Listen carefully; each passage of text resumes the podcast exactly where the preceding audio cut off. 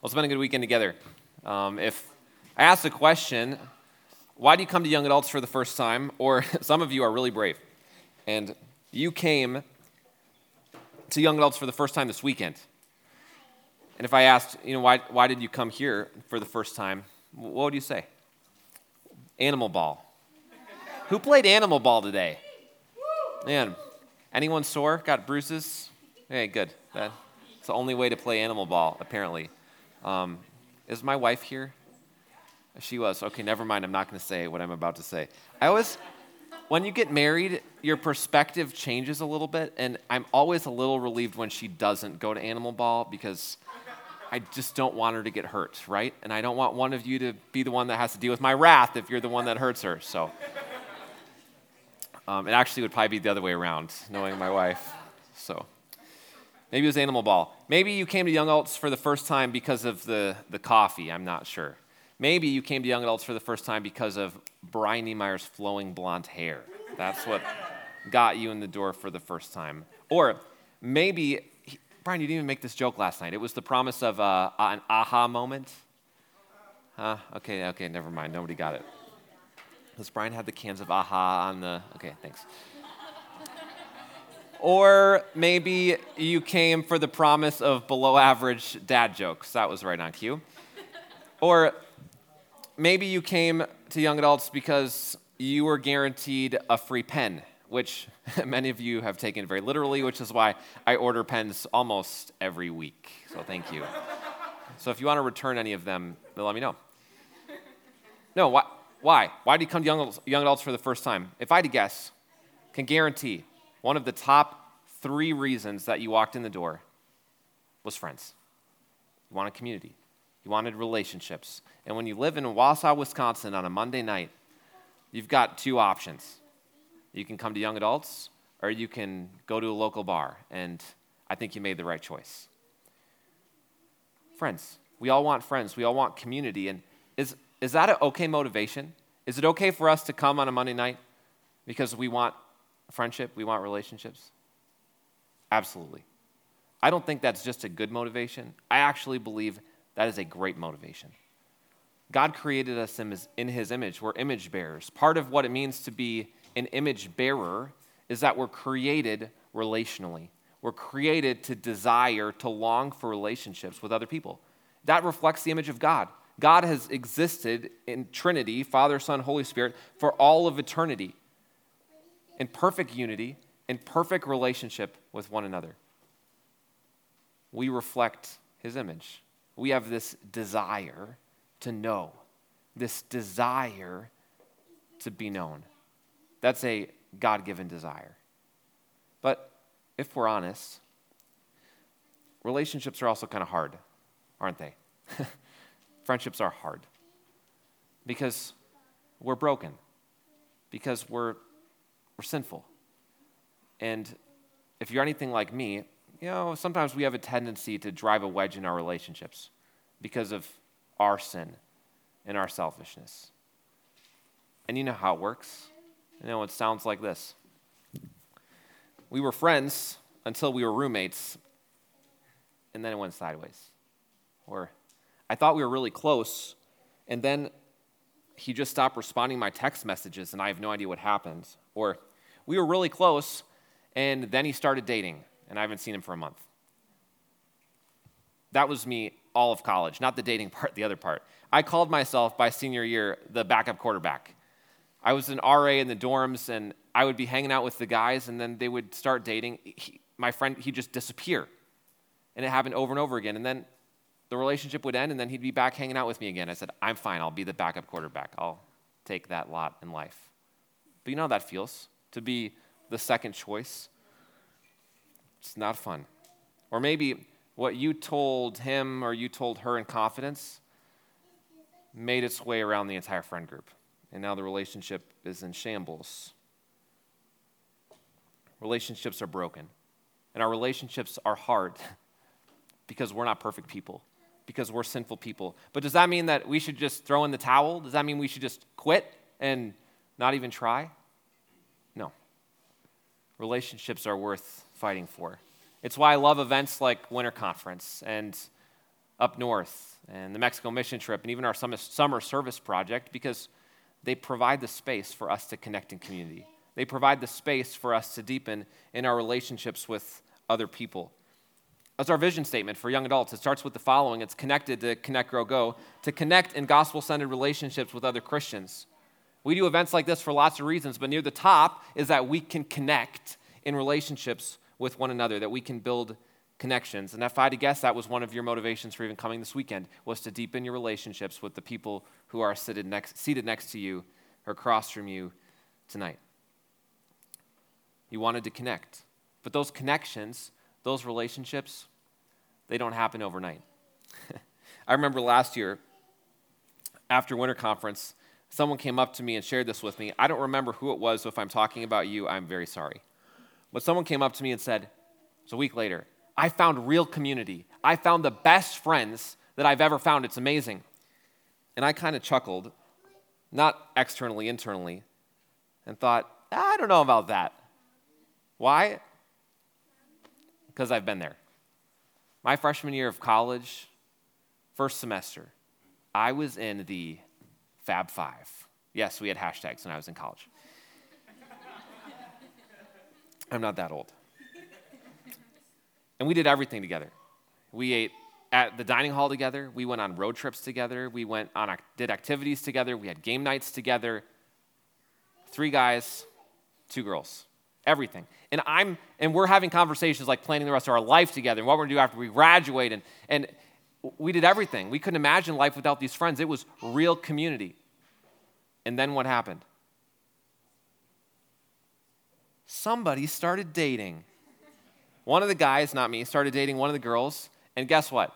The whole thing exploded, and the Fab Five fizzled as fast as it started a month later. And I realized that wasn't the real community that I thought it was. Maybe you've been there. Here's a couple clues that your friend group is not real community. Here's the first exclusivity. If your friend group pushes people out and doesn't let people in, it's not true community. Here's another obsession. If your friend group is hanging out almost every single night of the week, might not be true community. Here's the third hashtags. If your friend group has a hashtag, the Fab Four, the Fantastic Five, the Elite Eight, probably not your community. Or if your friend group says something like, This is perfect community, or we've never had any conflict, not community. At least not yet. True community has a degree of, of conflict.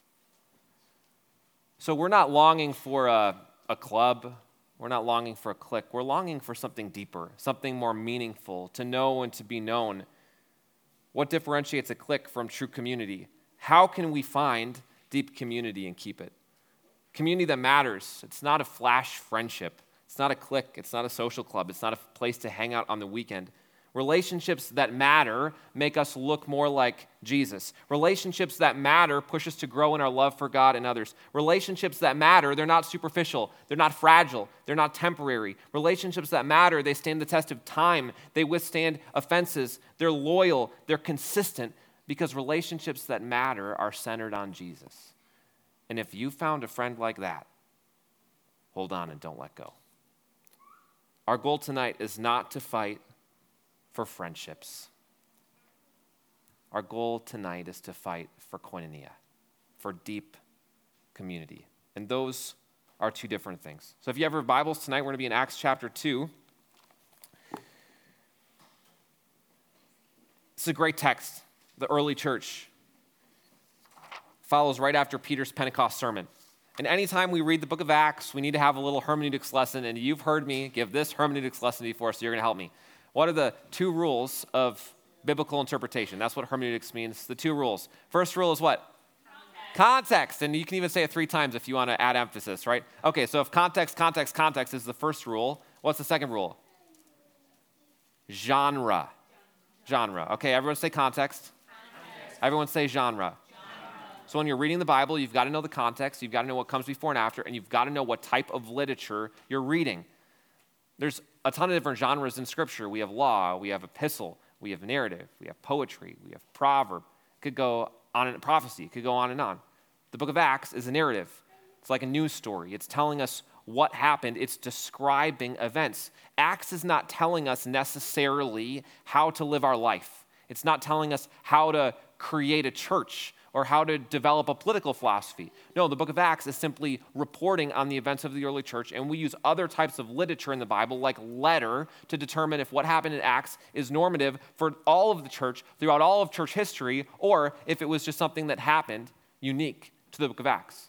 There's a lot of dangerous theologies that have come out of making the book of Acts something that's prescriptive that tells us how to live. Pastor Jeff talked about one a couple weeks ago in Acts 18 called second blessing theology. That comes from making Acts prescriptive rather than descriptive.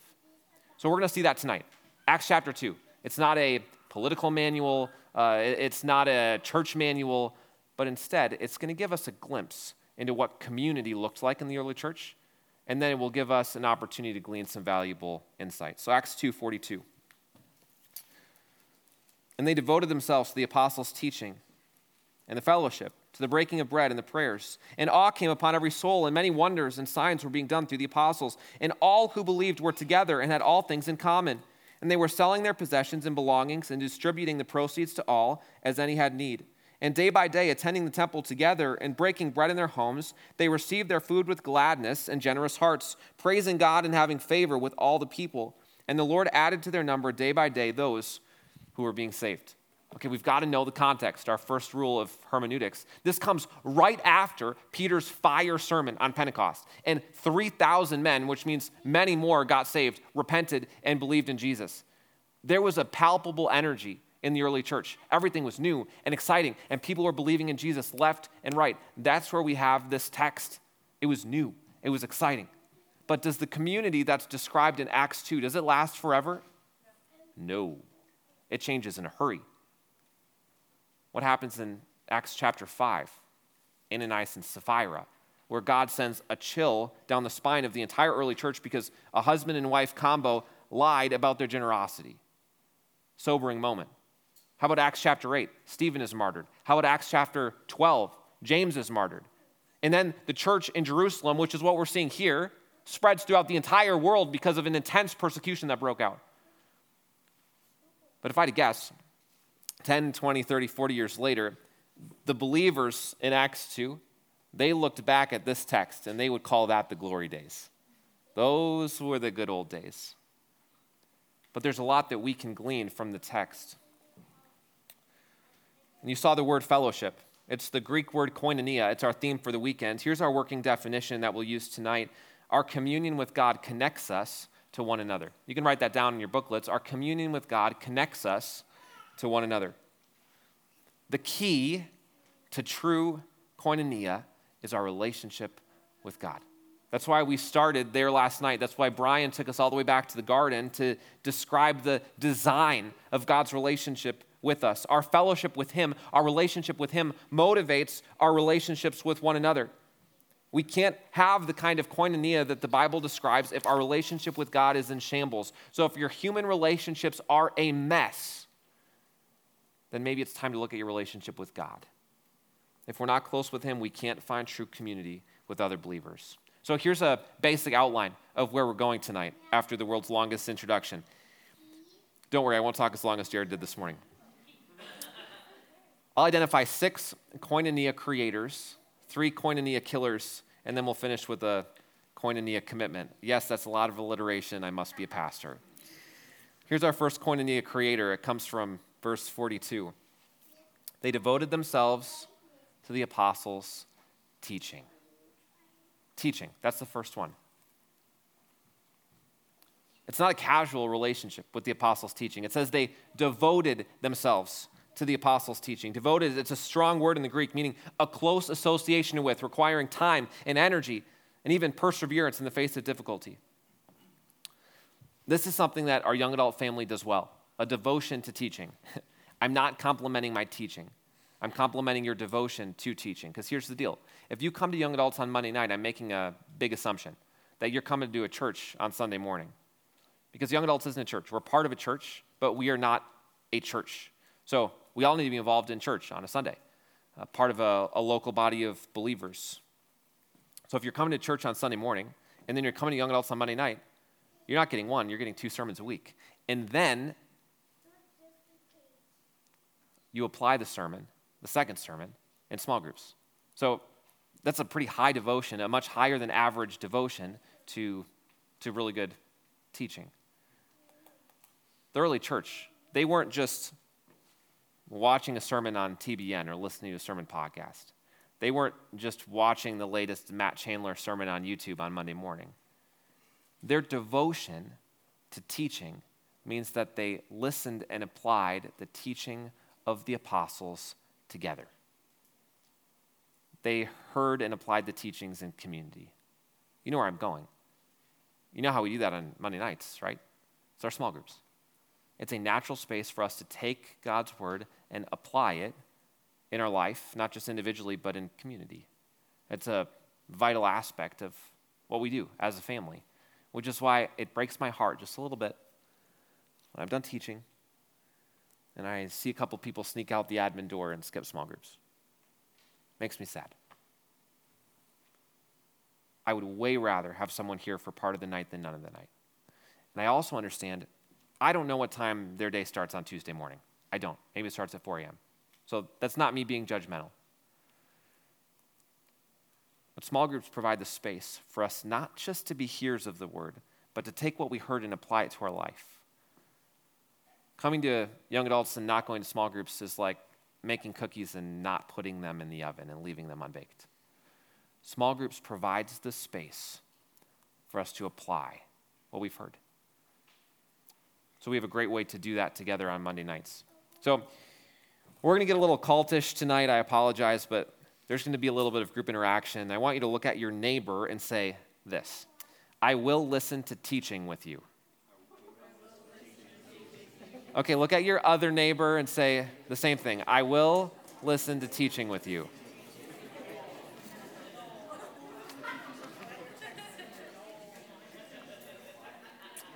Good. Look at what comes next in the text. Look at Acts 2. 42. They devoted themselves to the apostles' teaching and the fellowship. And then what do you see? The what? The breaking of bread. What do you think that, what are they talking about? The breaking of bread is what? Communion. communion. He's talking about the Lord's Supper. Now, let me ask a question. When you look at communion in the New Testament, maybe it's the book of, or the Gospel of Luke, maybe it's 1 Corinthians 11, do we ever see communion done in isolation? No, it's always something done in community. You, you don't ever see the command to go into your room, lock the door, grab your bread and your grape juice, or if you're Pastor Jared, your wine, and have, have communion. You can tell him I said that. And remember communion. No, it's something that we do in community. It's something that we do together as one of the two ordinances of the church. We don't do communion very often on Monday nights because we're not a church. We reserve that for the gathering of believers uh, on Sunday morning, something that we do once a month here at Highland. But if someone asked you what the point of communion was, what would you say? Think of 1 Corinthians 11, verse 26. That when you eat this bread and you drink this cup, you proclaim the Lord's death until he comes. Proclaim. The point of communion is that we remember together the gospel. Now, let me ask is communion the only way that we can remember together the gospel? No, it's an incredible way. It's not the only way. There's a lot of other ways as a family that we can remember together the gospel. When was the last time that you walked up to someone and said, What's your story? How did you become a Christ follower? When did you believe in Jesus? When was the last time you did that to someone in our young adult family? Maybe tonight when we're hanging out at the Niemeyers around the fire and you're standing next to someone that you don't know very well, what a great question to ask. How do you become a Christian? How did you get to know Jesus? What's God been doing in your life? It's a great way that we can remember the gospel together. You know, another way is what we did 10 days ago, 11 days ago here at church. It's the third Monday worship service when we had six uh, people, part of our church family, get baptized, proclaiming their faith in Christ to everyone around them. What an incredible night of hearing people's testimonies and story of God's faithfulness in their life. There are so many different ways that we can remember the gospel, but we never graduate from remembering the gospel. We never re- graduate from declaring and remembering what Jesus has done for us. So that's the second koinonia creator is communion. If you have that down already, why don't you look to your neighbor and say this I will remember the gospel with you.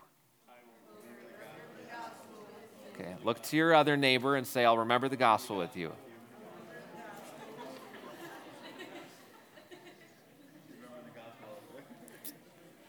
Let's keep looking at the book of Acts. They devoted themselves to the breaking of bread. What's the last word in verse 42? The what? The prayers. That's interesting. When you think that he just said, and they devoted themselves to prayer, singular, but it's plural with a definite article, the prayers. So it makes it sound like Luke is talking about a specific prayer. What was that? I have no idea. Maybe it was the Psalms, maybe it was a Jewish prayer out of a prayer book, maybe it was uh, a psalm hymn like we see in Philippians 2 or Colossians 1. I don't know. But the point is that they were gathering together and praying together. That prayer was part of the regular rhythm of the early church. Prayer is incredible. That we can have a conversation with God anywhere, at any time. We don't even need to open our mouth. That God knows our thoughts and, and we can pray to Him in our mind and a connection to our Creator. It's incredible. And we see that prayer is something that's private, just us and God. We see that example in Scripture over and over again, from Daniel to Jesus. But that's not the focus of the text in Acts, that they prayed together, not just individually, but communally. That's our third koinonia creator is prayer. Here's our cheesy tweet of the night. A young adult family that prays together stays together. Hmm. Hmm. You all know I came up with that too, didn't you? Yeah, no, I don't. I have to have seen that about a thousand different places. So, but communal prayer, that prayer together includes two things praying with each other and for each other. So I want you to look at your neighbor and say, I will pray with you and for you. Look at your other neighbor and say, I'll pray with you and for you.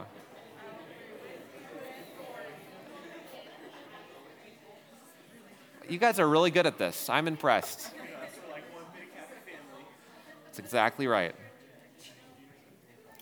We get to talk to God together, which is just a remarkable gift. Let me be honest. I'm guilty of often just making prayer an add on. You know what I mean?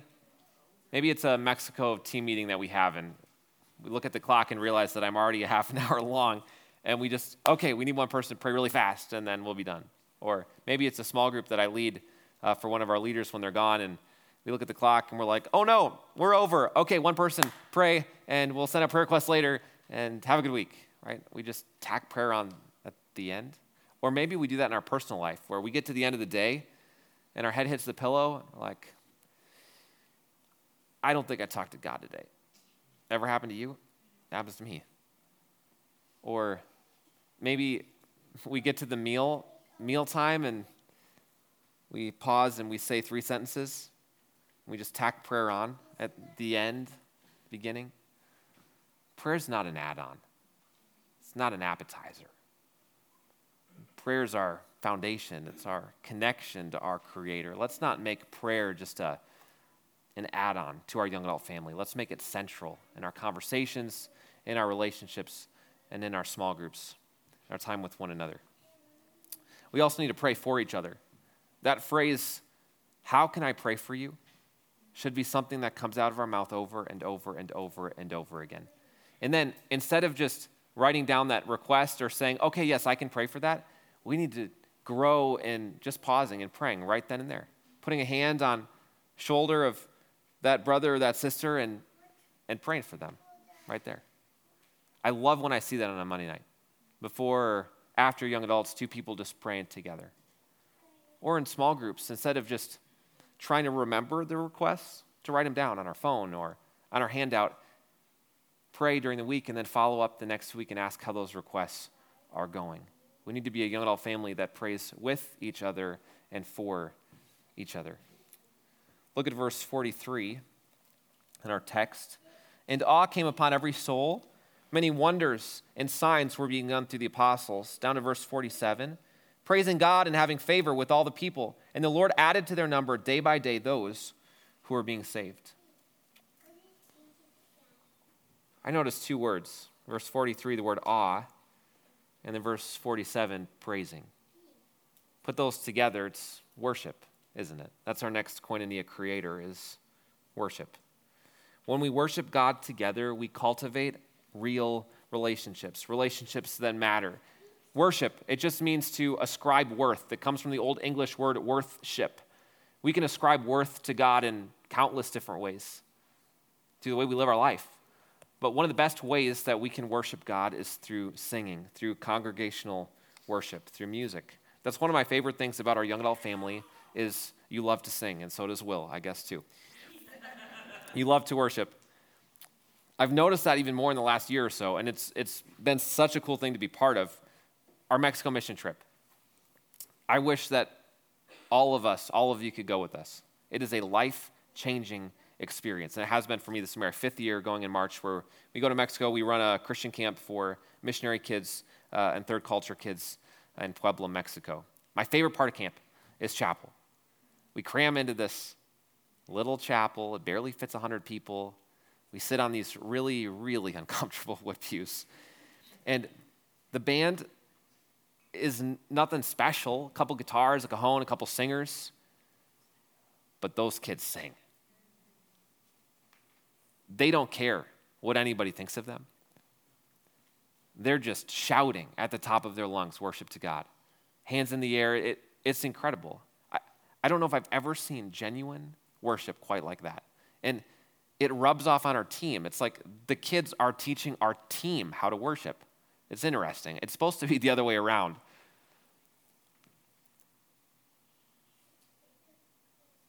And it's a unique thing. It's something that I haven't experienced anywhere except there.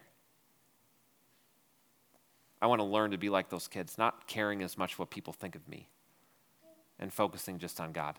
It happened a little bit this past summer. Some of you were with us down in Wisconsin Dells in June. We did a two day service project with Zach and Becky Alwyn. We were supposed to be ministering to college students uh, who were from all around the world serving as student workers in Wisconsin Dells. We are doing an outreach event a Tuesday night and Wednesday night for over 200 of these international student workers. And the first night went great. Second night, there's a tornado warning. So we find ourselves in Zach and Becky Alwyn's basement. There's 25 of us from young adults. The basement was smaller than this stage. It was tiny. And like there's a tornado warning, the sirens are wailing, like it was, you know, very memorable experience. And Zach, Zach comes walking down the stairs and he hands me his guitar. And before I know it, we are having a spontaneous worship session and we sang Jesus to You Alone. And I thought like the roof of the house was going to blow off because we were singing so loud. I have never heard a room that loud. And it was just a spontaneous family worship thing. I wish all of you could have been there. In the words of Bianca, it was a vibe.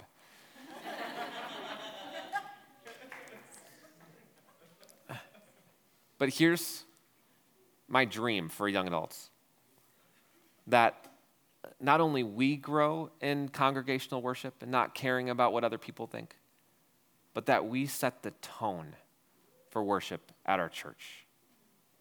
That we are engaged, that we're excited, that when we show up to church on Sunday morning, that worship isn't an afterthought, it's not a warm up to the sermon. It's easy to show up distracted and thinking about all the things that are maybe coming later in the day or all the things that happen during the week. But what would happen if we set the tone of growing the engagement, the excitement for congregational worship at our church? That's what we're going to do tomorrow. We're all going to sit in the same section of church. 10:30 service, if you're looking at the stage, front left. That means you've got to come earlier on time so you can get a seat. I know that's going to be hard for some of you. I watch some of you coming to church every week. It's fine, John Anderson. But if we all sit together, same section, we get to feed off each other's energy. We get to set the tone for what that worship, engagement, involvement will look like. One of the best ways we can build community as a family is by singing and worshiping together. I want you to look at your neighbor and say, I will worship with you. Look at your other neighbor and say, I'll worship with you.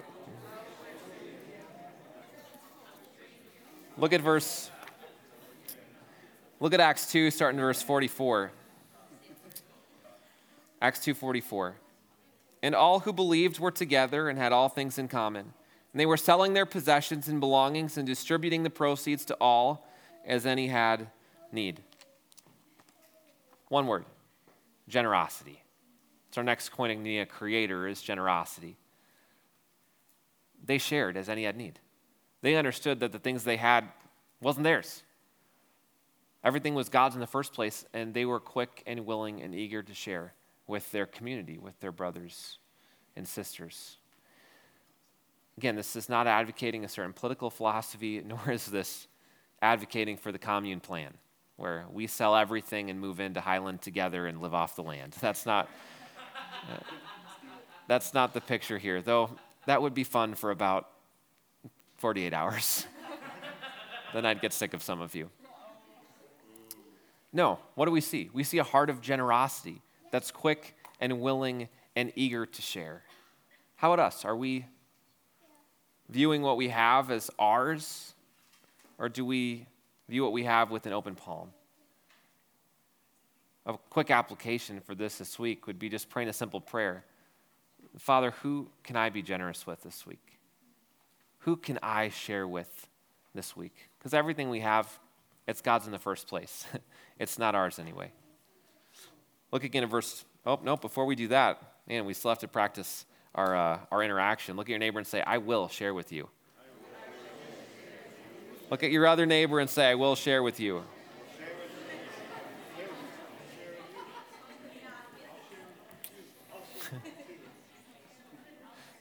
wow, you guys are so generous. I can't believe it. I'm going to start asking for a lot of things tonight. I appreciate it. Look at verse 47. Praising God and having favor with all the people. And the Lord added to their number day by day those who were being saved. Can you imagine what that would have been like? After Peter preaches this fire sermon on Pentecost, 3,000 men get saved, plus many more, and then people are getting saved every single day. The church is growing, it's exploding at a rate like it never had before. God was up to something, He was moving, there was this energy. Can you imagine what that'd be like? we've seen a little of that, a fraction of that here our young adult family, haven't we? Young adults says, you know what, today started five and a half years ago in this room with 40 people around six round tables and three small groups. A little different with 16 small groups and sometimes 150 people on a Monday night. God's up to something, isn't He? Or even our winter conference, significantly more of us here this year than we did a year ago or two years ago. God's doing something. And quantity, eh, to me, it's kind of an inconsequential way to measure growth. I like to think of growth on a macro level, not a micro level. So think of what God's doing on the micro level. That I know of, we had at least four people who are connected to the young adult family who professed faith in Christ just last fall.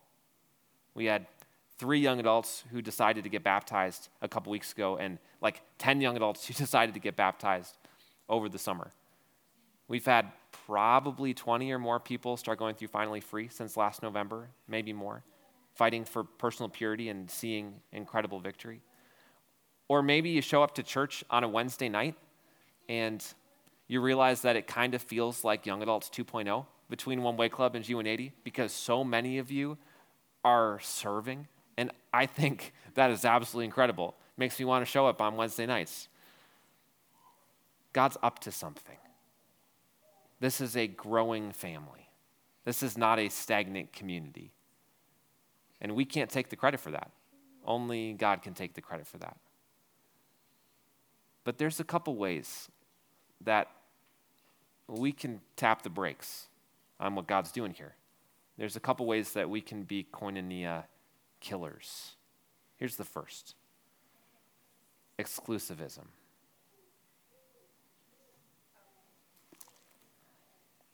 You, do you need a blank? Is that what half of, is that what you're saying? What do you, what do you need? What do you need? Inclusivity. Great. Thanks, Ben. All my type A friends were like, but you missed the blank. and then half of you are like, I don't know what you're talking about. so. Now you know your personality type, so thanks. You're welcome. The opposite of inclusivity is our first koinonia killer. It's exclusivity. It's deciding that we're a club, that we're a clique, that we're not going to invite people in, that not, we're not going to be warm, we're not going to be welcoming. We need to continue to welcome those who are new to the family. I want you to say to your neighbor, Welcome to the family. Why don't you say to your other neighbor, Welcome to the family?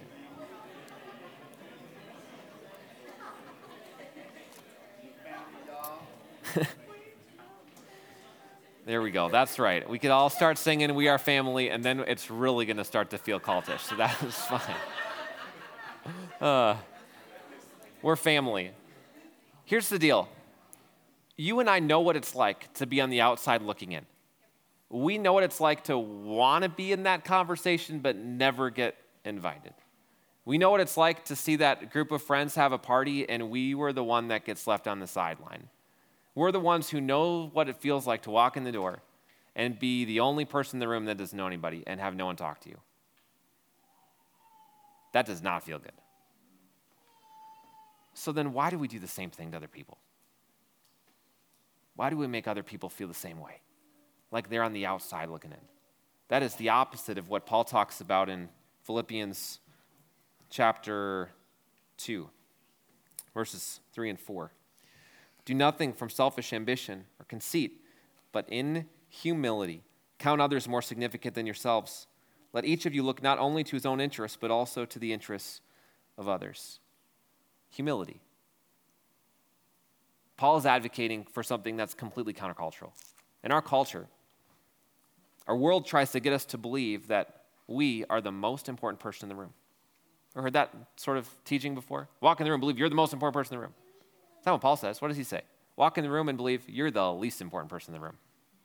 That's what Jesus' heart was like. It's not in a self deprecating sort of way, it's a humble sort of a way of thinking of myself less, sort of a way. The opposite of humility, right, is pride. We've got to let go of our pride so that we can let go of our exclusivism. Here's the next another koinonia killer is greed. Greed. It's the opposite of generosity. Greed says, What I have is mine, and I won't share with you. James talks about this type of greed in James 2, verses 15 and 16. It says this If a brother or sister is poorly clothed and lacking in daily food, and one of you says to them, Go in peace, be warmed and filled, without giving them the things needed for the body, what good is that? Here's what that looks like today. Someone in our young adult family has a need that we can meet, but we just say, I'll pray for you, and we don't do anything to help them. James says that our faith is dead. Ouch. Thanks, James. He's not saying prayer is worthless, but he's saying that if someone has a need and their prayer request is that need, and you can meet the need, don't just pray for them, meet the need. Don't hold back our generosity. Greed kills community. Are we greedy or are we generous? Here's the final koinonia killer the second is greed. The third is gossip. Not sure if you've ever thought about gossip in this way, but gossip is the opposite of prayer. Prayer is a private conversation with God. Gossip is a public conversation with others. God can fix the problem, but the person you're talking to can't. Gossip occurs every time we pass along negative information about someone when we have nothing to do with the problem and nothing to do with the solution. Here's a gossip test. Before we let that thing out of our mouth, to have a little conversation with ourselves and ask, hmm, I'll pick on John. Would, would John be okay with me sharing this information with this person today? If the answer to that question is no, it's probably gossip. We should bite our tongue. and take a step back.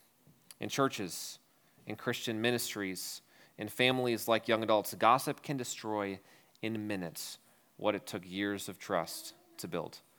Not too many things infuriate us more than gossip. When I hear a rumor about me, or I hear a rumor about someone that I love, maybe it's an inflated version of the truth, it ticks me off. It's not fair, it's unjust. I sure you, I'm sure you know the feeling. And what does gossip do to our relationships? Kind of destroys them, doesn't it? It leaves them broken and fractured and shattered. As I look ahead to 2023, I believe that gossip might be the biggest threat to our young adult family. What God is doing here could be hindered, it could be destroyed by chronic gossip. So, what do we do? How do we respond and prevent gossip? Here's the first we've got to shut it down. Shut down gossip. It's hard, but it needs to happen. Whether it's coming out of our mouth or we're hearing about it from somebody else, we've got to have the courage to bite our tongue or to interrupt a conversation and say, I don't think we should be talking about this. Can we talk about something else?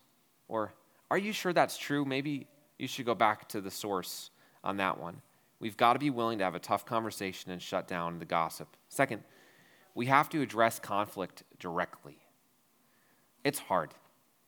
I don't know if I've met anyone that honestly can say, Yes, I like conflict. No, we all hate conflict. It's way easier for me to take the pain that someone else has inflicted in my life or the frustration and go talk about that with 10 other people. That's easy, but it's also sinful. It's a lot harder for me to go back to that friend, that brother, that sister, and have a really hard conversation. But that's biblical, that's righteous, dealing with the conflict directly. When someone hurts us, when we hear about or notice a sin struggle, we've got to keep the circle as small as possible. Maybe that means talking to a mentor, a trusted leader that you know isn't going to spread that news to anybody else. Not someone just to vent to, but someone to bounce some ideas off of to ask for wisdom. How can I respond to this? And then deal with it appropriately. We've got to address conflict directly. Third, we've got to forgive there's a chance that just by me talking about this, you're realizing that there's some relationships that you've broken because you haven't done a good job biting your tongue. And there's a chance maybe they're on the other side of the room tonight. There's only one path forward, and that's restoration. That's going up to the person that you've hurt, that you've gossiped about, and owning it and asking for their forgiveness. And then going back to the people that you talk to and making it right. Is that hard? yeah. That's really hard. But it's right and it's good. Conflict is going to happen in our relationships. That's part of what it means to be human. The path forward is redemption. The path forward is reconciliation. The path forward is forgiveness. Fourth, don't be a fruit inspector. It is not my job to inspect the fruit in someone else's life. It is certainly not my job to inspect the fruit and then offer a full 10 page report on my findings to other people. I get to inspect my own fruit and ask, How am I doing in my life? I get to give permission to mentor, accountability partner, my wife, close friends, and ask, How do you think I'm doing? Where do you see the fruit of the Spirit in my life? What are my blind spots? Where are you seeing room for growth? But it is not my job to walk around with the clipboard at young adults on Monday night with a checklist to say, yes, you have faithfulness. Yes, you have love. Yes, you have peace. It's not my job. I think Paul gives us a much better picture of what this looks like in Galatians chapter 6. I love this text. He says in verse 1 and 2 Brothers, sisters, if anyone is caught in any transgression, you who are spiritual should restore him in a spirit of gentleness. Keep watching yourselves, lest you too become tempted. Bear one another's burdens, and so fulfill the law of Christ. The best sermon I've ever heard from this text was from Pastor Andrew. I don't know how long ago he preached in the main service. Maybe six months ago. You can find it on our website if you want. Incredible message. But you see the picture that Paul paints? Bearing one another's burdens. Not being fruit inspectors, but bearing burdens. And the burden from our text is sin, isn't it? The burden from our text is a brother or sister who is caught in a transgression. We don't gossip about the sin, we don't guilt trip about the sin, we gently restore them by bearing a burden. We're not the judge. As brothers and sisters, we're not the prosecuting attorney, we're the come alongsider. We're the one that says, Yeah, I'm going to help you carry that backpack. Being a come alongsider provides a picture of lifting somebody up. What does gossip do? It kicks them while they're still down. But bearing burdens is hard. It takes time. It takes energy. It takes effort. It takes accountability. It takes consistency. It's frustrating. When we notice sin in a brother or sister's life, we encourage them. We don't kick them while they're down. I love that picture in Galatians chapter 6. You know, if we're going to take a step towards real community, towards relationships that matter, if we want to practice Galatians 6, then we have to let someone in. Which is hard, isn't it? We're really good at pretending like everything's okay. We're really good at pretending like we have our act together. We're really good at pretending like we're really good Christians and that nothing's wrong. I don't think the world needs any more cookie cutter Christians, honestly. We need to let somebody in. It doesn't have to be your whole small group, but it's got to be somebody. My freshman year in college, yes, I was part of the Fab Five, but that was the opposite end of the spectrum from my friendship with my friend Paul. Paul and I would meet in the dorm room every Thursday night, and we would pray. Talk about our problems, and then we'd pray. Every week for a whole year. I remember when Paul and I were talking, looking back, some of the things I shared with him, I don't know how I would have responded, but not as nicely as he did, certainly. He got the good, the bad, and the ugly. And then we prayed together. It wasn't fake, it wasn't perfect, but it was friendship. And what I had with him lasted four years in college, not two months of a hashtag friendship. But it starts by letting somebody in. And if I had to guess, some of you have done a really good job of keeping people at an arm's length and not letting them in. Maybe your koinonia commitment is to say, I'm going to let somebody in this week. Yep, there's a conversation I need to have. Yeah, there's a struggle that's been going on that nobody knows about. Yeah, I've just been really lonely and nobody knows it. Let somebody in. If you want real community, it's not going to come knocking on your door. You've got to take a step. So I want to finish with just a moment of application tonight. And I'm not going to tell you what it is. You get to come up with it on your own. That's the last thing in your handout a koinonia commitment. The goal for the weekend is taking the next step towards healthy relationships with God. Maybe it's a romantic relationship, maybe with a friend. And I want all of us to come up with at least one. One commitment. You've heard of SMART goals before, something that are specific, measurable, attainable, realistic, and time sensitive. That's what we want. I don't want something like, yeah, I'm going to invite someone out for coffee. No, no. We, we need a name and when you're going to invite them by. Let's make this something that's measurable, it's time sensitive, that's realistic. And maybe there's a couple things that you're wrestling through, a couple different options. I want you to pick the hard one, not the easy one. Set the bar high, not low. And then after you write down that commitment, I want you to take it a step farther. And I want you to write the name of the person that's going to hold you accountable to that commitment? I want you to write the name of the person that you're going to tell that commitment to, and they're going to follow up and make sure that you follow through? So I'm going to give you a moment to do that. Then we're going to sing one more song. So, band, if you want to come up, you can do that. A caveat the third question for our small groups tonight says if comfortable, share your koinonia commitment with your small group. Some of you may have written down something that was very personal. And if you did, you don't have to share that with your small group.